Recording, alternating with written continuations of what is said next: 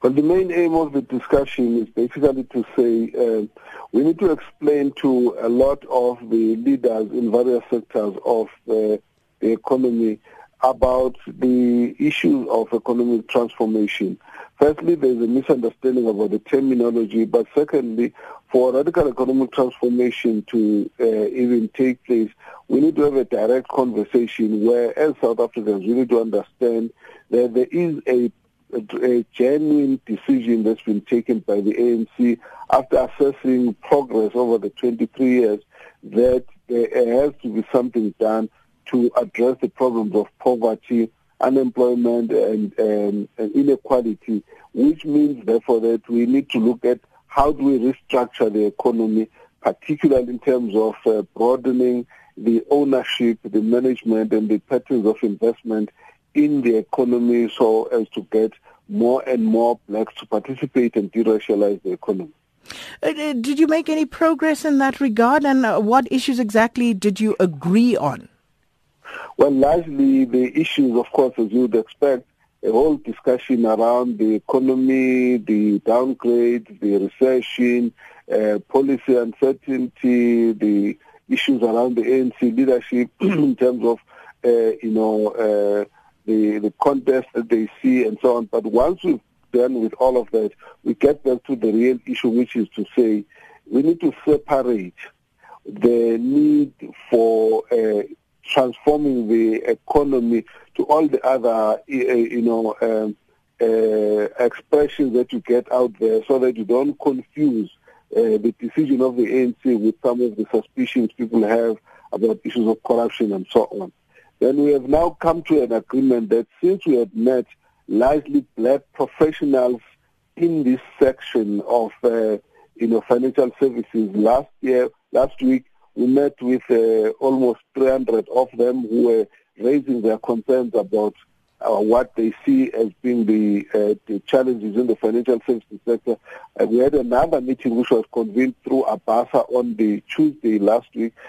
dealing with the same thing with other professionals who are not necessarily the same ones who were there before. They all agree that for us to make progress, we need to bring the major companies, the leaders in the financial sector, the banks, uh, the insurance industry, the uh, asset management, uh, the property, real estate operators, and all of those to discuss directly the, the concerns that we have about what needs to be done to open up, uh, you know, ownership, to open up different, uh, you know, ways of uh, promoting investment in urban, peri, in peri-urban and uh, informal settlements, uh, rural areas, and township economies. What do we need to do for that? So the discussion last night, we came to an understanding that we will actually work together to create that summit where all the financial services sector, companies and professionals and leadership will sit and discuss that matter. So we will be having a meeting, a preparatory meeting,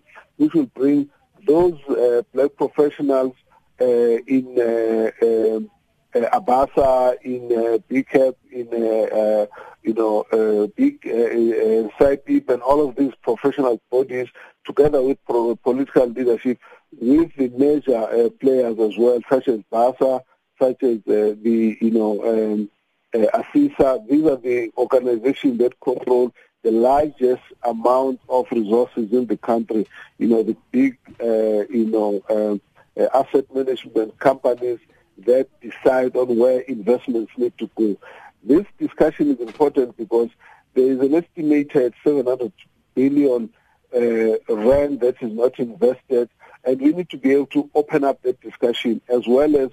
the way that banks and some of the financial institutions and the investment groups see black uh, uh, uh, owners, black entrepreneurs as more risky than white uh, uh, entrepreneurs. So this discussion needs to be put on a common platform where everybody is there we discuss it.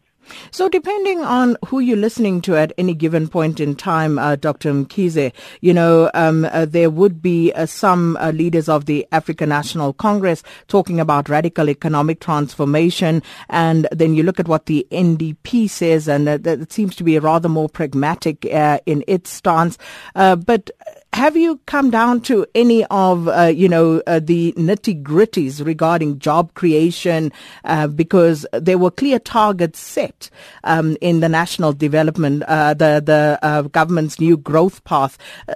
have you spoken about that at all? Have you spoken about how you plan on achieving any of those targets?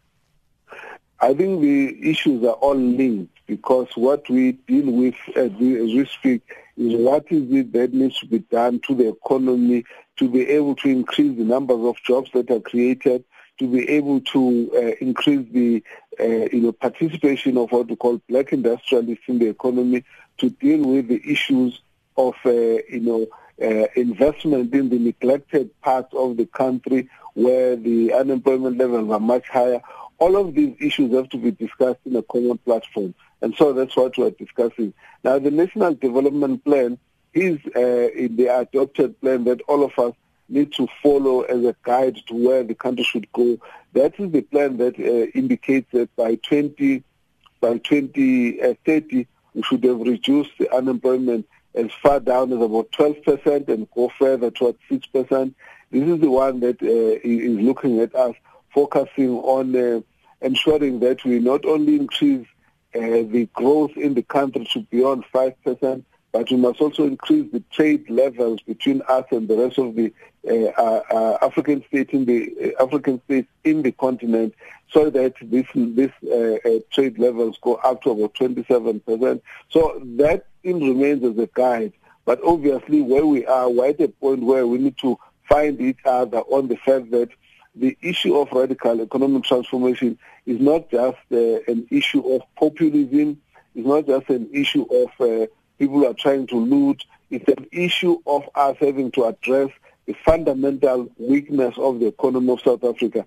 Indeed, it's important that that discussion must be held with those who do control the uh, large resources in the country. And the discussion needs to be understood as a way of South Africans trying to find a solution for themselves. And have you made any headway uh, with regard to uh, convincing business to actually uh, invest the money that uh, you mentioned earlier because they are waiting for certain optimal conditions? Um, are you making any headway in convincing them on to work together before those conditions uh, even materialize?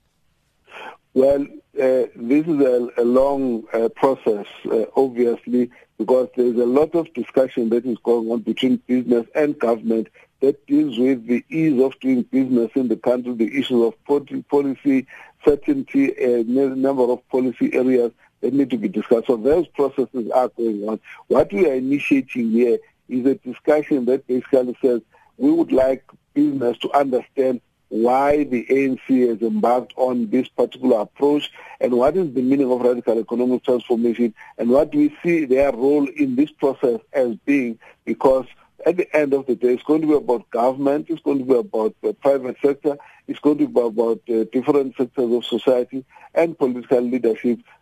sitting together and saying this direction is where the country needs to go. So everybody needs to be able to look at their own sector and define what this will mean for them. So already a very positive discussion has been held with the uh, construction uh, sector, and I think all of us are aware that uh, an agreement was signed with government, private sector on that issue, which is about uh, opening up most of the construction companies to uh, have a 51% ownership by black shareholders, and also to you know, bring in a number of black companies into the existing large white companies and mentor them, support them, and bring them from one level of grade to another level, and those uh, larger ones to take them to a higher level of turnover. All of these issues are the kind of work that we've been doing to try and implement the decision of the ANC on radical economic transformation. So it's another part of uh, taking these issues so that when we get to the policy conference, we're able to see what is it that has been done in the pursuit of this radical economic transformation as a discussion. We, it's important for us to make everyone to not to fear the terminology, but to understand that this is something that South Africa can't avoid. And just a final one, what's the ANC's reaction to, um, uh, firstly, the public uh, protector's recommendations on the Reserve Bank and also the way the market reacted to it? Well, uh, insofar as the issue uh, raised by public protector about uh, ABSA and the monies involved, uh, that that decision we understand and we think that uh, it's an issue that uh, was on the table. So if the, the ruling is that the ABSA must pay back, we understand that and there's no problem with it. the issue that is of concern to us is the public protector goes on to start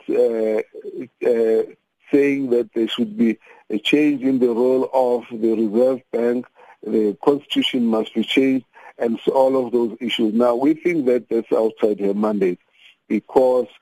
her focus should be about seeking redress for all those who feel that there was injustice done and that the existing policies were not applied fairly to them and that there was irregularity or corruption and so on. That is what we expected to do as a Chapter 9 institution. Now, once you start making policy uh, uh, um, decisions or you know political statements of that nature, it becomes very difficult to understand how she comes to that because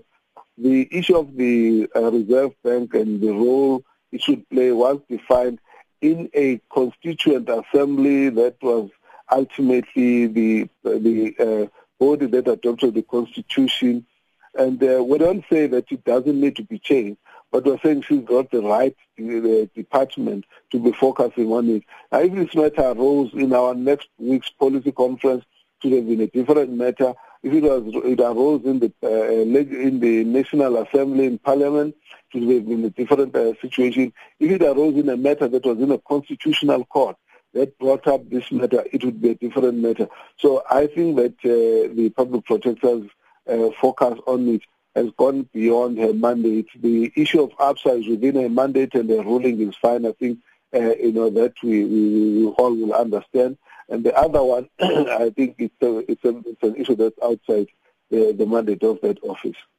Dr. Zweli Mkhize, thanks for your time this morning, ANC Treasurer General.